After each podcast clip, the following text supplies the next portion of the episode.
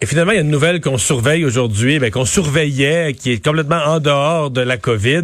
C'était le, jugement dans l'affaire euh, Meng Wanzhou, euh, l'ex-dirigeante, ben, la dirigeante de Huawei, euh, qui est détenue au Canada, mais pour être extradée à la demande des Américains. Et en même temps, il y a quand même un petit lien avec la pandémie parce que la situation avec, la Chine est extrêmement tendue, tension renouvelée là, en raison de la pandémie entre les États-Unis et la Chine. et le Canada qui est un peu près au milieu tout ça avec l'affaire Meng Wanzhou, eh bien la vice-présidente et directrice financière euh, de Huawei peut être extradée aux États-Unis pour faire face à la justice américaine. C'est la décision de la Cour suprême de la Colombie-Britannique euh, dans les dernières minutes. Le tribunal qui juge en fait, et ce qui était la clé là-dedans, c'est que le crime pour lequel elle doit être poursuivie par la justice américaine doit être euh, punissable au Canada. Et c'est ce qu'on a déterminé. C'est la condition essentielle. elle qui est accusée de fraude bancaire par les États-Unis. Et par contre, elle devrait s'opposer à cette décision. Alors, c'est pas un dossier qui est clos euh, au Canada, dossier très sensible depuis l'arrestation de la femme de 48 ans. C'était le 1er décembre 2018. Et on va discuter tout de suite de ça avec Loïc Tassé, chroniqueur au Journal de Montréal, qui connaît bien euh, la politique en Asie et en Chine. Bonjour Loïc. Bonjour Mario. Euh, on avait l'impression hier, j'essayais de me faire une tête sur ce qui était la décision de la Cour, qui était la la plus facilitante pour M. Trudeau, la moins compliquée pour le Canada. Puis je finissais par me dire, ben, dans tous les scénarios, ça risque de tourner mal. Mais qu'est-ce qu'on pense de ce scénario-ci? Oh oui, c'est vrai. Euh, il n'y avait pas le choix parce que, mais c'est parce que ce, ce qui va se produire de toute façon, c'est qu'à la fin, euh, le ministre de la Justice du Canada va devoir décider si oui ou non Mme Mang peut être extradée vers les États-Unis. Alors, dans ce cas-ci, la Cour suprême de Colombie-Britannique a dit oui, on peut le faire. D'après nous, il y a effectivement, elle a commis une fraude.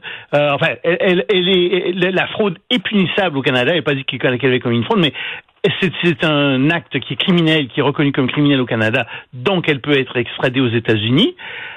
Mais le problème, donc, c'est que à puis probablement que ça va aller en appel. Ça aurait été en appel que, que le juge ait dit euh, que c'était punissable au Canada ou pas, peu importe. Donc à la fin, effectivement, le Canada va être obligé de prendre la décision d'extrader oui ou non Madame Mang. Et là, il y a un problème. C'est que si on n'extrade pas Madame Mang, ça veut dire que les citoyens chinois sont au-dessus des lois canadiennes. C'est ça que ça veut dire de facto. Là. Ça veut dire qu'ils sont pas soumis aux lois canadiennes. Les Chinois peuvent frauder s'ils viennent de Chine. On va pas les extrader ailleurs. Et euh, c'est notre, euh, on, a un problème avec les États-Unis. Et ça, M. Trudeau tient ferme depuis le début à dire que au Canada, il y a un système de justice euh, qui applique les lois et que la politique s'en mêle pas. il a raison. Il a raison. Personne n'est au-dessus des lois. Et il faudrait qu'il extrade Mme Meng aux États-Unis. D'autant plus que si jamais il le fait pas, ben là, ça c'est un camouflet à l'égard des Américains. Ça veut dire aux Américains, ben vous savez quoi, vous êtes moins important que la Chine pour nous. À mon avis, le gouvernement Trudeau aura pas le choix de l'extrader vers les États-Unis ça va jusqu'en Cour suprême fort probablement, mais après que la Cour suprême se soit prononcée ou qu'elle ait refusé de se prononcer sur le cas. Ouais. Mais c'est pas un peu le supplice de la goutte d'eau pour le Canada? Parce que là, mettons aujourd'hui là, la Chine va être frustrée, va peut-être annoncer des ah représailles, etc. Là, on va aller, tu sais, ça peut durer là, deux ans devant les tribunaux, puis à chaque fois que Mme Wanzhou va perdre, euh, la Chine va être furieuse contre le Canada. Donc il n'y a pas une espèce de supplice de la goutte d'eau là-dedans? Oui, oui, oui, mais regarde l'action de la Chine. La Chine a quand même emprisonné deux Canadiens et on pense bien qu'elle l'a fait par représailles, qui croupissent dans les prisons chinoises dans des conditions absolument épouvantables. La lumière se ferme pas, ils n'ont pas le droit d'avoir de visiteurs, euh, ils sont surveillés 24 heures sur 24. Et en comparaison, regarde Madame Meng, qui est dans une grande maison à Vancouver, avec piscine, c'est tout va très bien, elle a des serviteurs. Écoute, là. Elle a un bracelet pour être certain qu'elle s'enfuit pas, là. Oui, oui. C'est ça la mesure de sécurité. C'est pour ça que c'est pour ça d'ailleurs qu'on la libérera pas probablement parce qu'on on pense qu'elle pourrait s'enfuir fort probablement. Mais de toute façon, euh, elle, est le problème donc c'est qu'on a vu que la Chine donc a agi par représailles et plus que ça, la Chine a cessé d'importer du porc canadien et du colza canadien par représailles aussi.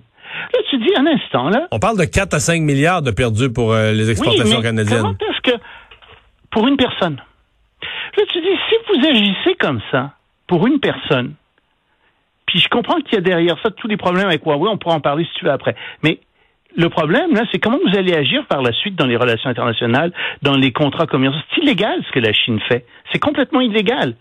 Mais elle se sent assez forte pour le faire. Et ce que ça veut dire, ça, c'est que l'équipe de Xi Jinping est de plus en plus dictatoriale et que malheureusement, ça signifie que les démocraties, à mon avis, ont intérêt à commencer à s'éloigner de la Chine. On ne peut pas faire affaire avec un partenaire comme euh, celui-là. Mais on peut pas non plus complètement, on peut pas complètement cesser de faire affaire avec la Chine. C'est pas Je comprends. Mais quand tu dis, il faudrait que les démocraties s'associent. Normalement, quand une telle chose doit se produire, c'est les Américains qui, est, quand on parle du monde libre, là, plusieurs, euh, il y a l'Europe, les États-Unis, euh, l'Europe était, les États-Unis étaient un pays fort. Mais là, aux États-Unis, t'es un drôle de personnage qui cherche plus à s'isoler qu'à se faire des alliés, qui veut se battre avec la Chine, mais qui voit pas, qui voit pas l'intérêt de se battre avec la Chine, mais en étant allié avec euh, les pays d'Europe, le Canada, l'Australie, d'autres. Euh, et c'est ça qui rend le monde complètement fou, là, qui rend la. Je pensais, je pensais comme ça jusqu'à lundi. J'ai promis, j'ai même publié une chronique en disant, je suis même pas sûr que les États-Unis veulent s'allier avec les alliés. Mais les États-Unis ont publié quelque chose, un document qui est passé presque sous silence. La Maison Blanche a publié le 20 mai une nouvelle stratégie à l'égard de la Chine. Puis tu lis cette stratégie-là, puis ce que disent les États-Unis, c'est écoutez là, c'est fini. On a cessé d'être idéaliste face à la Chine, on va rendre coup pour coup, et plus que ça, on va aider nos alliés, on va faire bloc avec nos alliés contre la Chine.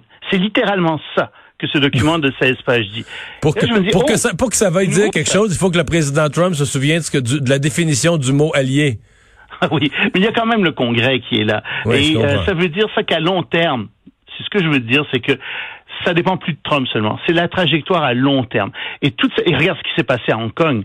Euh, à Hong Kong, on a décidé de, de Pompeo a décidé aujourd'hui de demander au Congrès de déclarer que Hong Kong fait complètement partie de la Chine, ce qui va faire que Hong Kong va perdre le statut de place financière indépendante que, cette ville avait auparavant. Dur coup pour Hong Kong, mais je te parie que ça va passer au Congrès avec une très forte majorité. Et c'est là que je dis, les États-Unis ont changé face à la Chine. Les États-Unis ont changé d'avis face à la Chine et ils commencent à comprendre le problème que pose l'équipe en particulier de Xi Jinping, euh, qui fait des choses qui sont vraiment épouvantables. Euh, j'ai appris dans ce rapport-là, je ne le savais pas, que par exemple, on avait retiré des livres de toutes les bibliothèques en Chine et que dans certaines bibliothèques, on avait même brûlé des livres parce que c'était des livres qui étaient contre la pensée de Xi Jinping. Quand on est rendu là, là ça, c'est un signe, mhm. un symptôme extrêmement grave. Ça signifie qu'on verse dans un totalitarisme, dans la terreur en Chine. On s'en va vers là.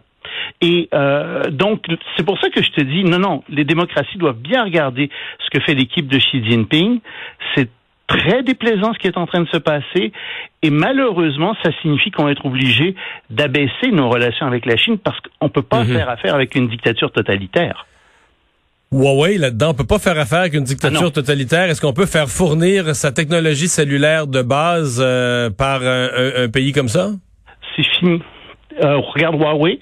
Alors la même chose. Les Américains, Huawei se servait de microprocesseurs euh, taïwanais, en fait, avec de la technologie américaine, avec des logiciels américains.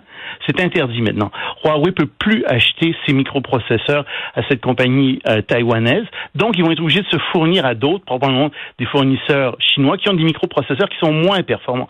Ça va ralentir ça tout le déploiement du 5G de Huawei à travers le monde. Ça va pas l'arrêter, puis les Chinois vont finir par faire des microprocesseurs qui sont probablement aussi performants que ceux qui sont faits avec la technologie américaine. Mais c'est fini.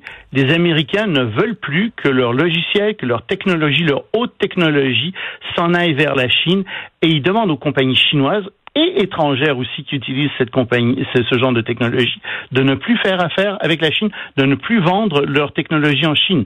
Hmm. Je te dis, il y a vraiment quelque chose qui vient de changer euh, dans les. Euh, enfin, ça, ça c'est ce changement s'est fait progressivement ces dernières années là, mais je te dirais que qui vient d'être publié, là, c'est vraiment très fort. Mais la Chine semble prête à affronter tout le monde. Par exemple, l'Australie qui a demandé, l'Australie demande, le corrige-moi, mais l'Australie demande une enquête là, transparente sur la façon dont le virus est parti en Chine. Et euh, immédiatement, la Chine rétorque avec euh, des droits compensatoires, là, des, des, des, droits de douane de quoi, 50, 60, 70 sur les produits australiens, donc punit durement l'Australie. Euh, la Chine semble pas craindre ça, là, que tout le, que le reste du monde se ligue contre elle? Non, il se prépare à une guerre froide depuis très très longtemps. Je te dirais même à une guerre chaude depuis longtemps. Ça va plutôt être une guerre froide. C'est pour ça que Wang Yi, le ministre des Affaires étrangères, a déclaré dimanche qu'on était au seuil d'une guerre froide. Et effectivement, euh, chacun va euh, va compter ses alliés, puis tu vas avoir une nouvelle formation de bloc, un bloc américain comme, comme autrefois, puis avec un bloc chinois. Ça va, le commerce va probablement être plus fluide, plus, fluide, pardon, qu'au temps de l'Union soviétique, parce que euh, il est déjà, on, est plus dépendant commercialement, mais on va se retrouver dans une logique qui va être un peu similaire malheureusement. Je pense qu'on s'en va vers ça. Et Madame Huawei, euh, Madame Huawei, Madame Meng, qui est la, la, la, la fille donc euh, du président de Huawei, se retrouve prise là-dedans parce qu'en plus Huawei a vendu des, des hautes technologies de communication à l'Iran. L'Iran est un pays ennemi des États-Unis et les États-Unis disent ça suffit, on veut plus euh, que euh, la Chine fasse ce genre de choses. Mmh. Ouais, M. Trudeau n'a pas fini son casse-tête avec euh, Mme Wanzhou. merci beaucoup, Loïc. Un plaisir. Au revoir. Au revoir.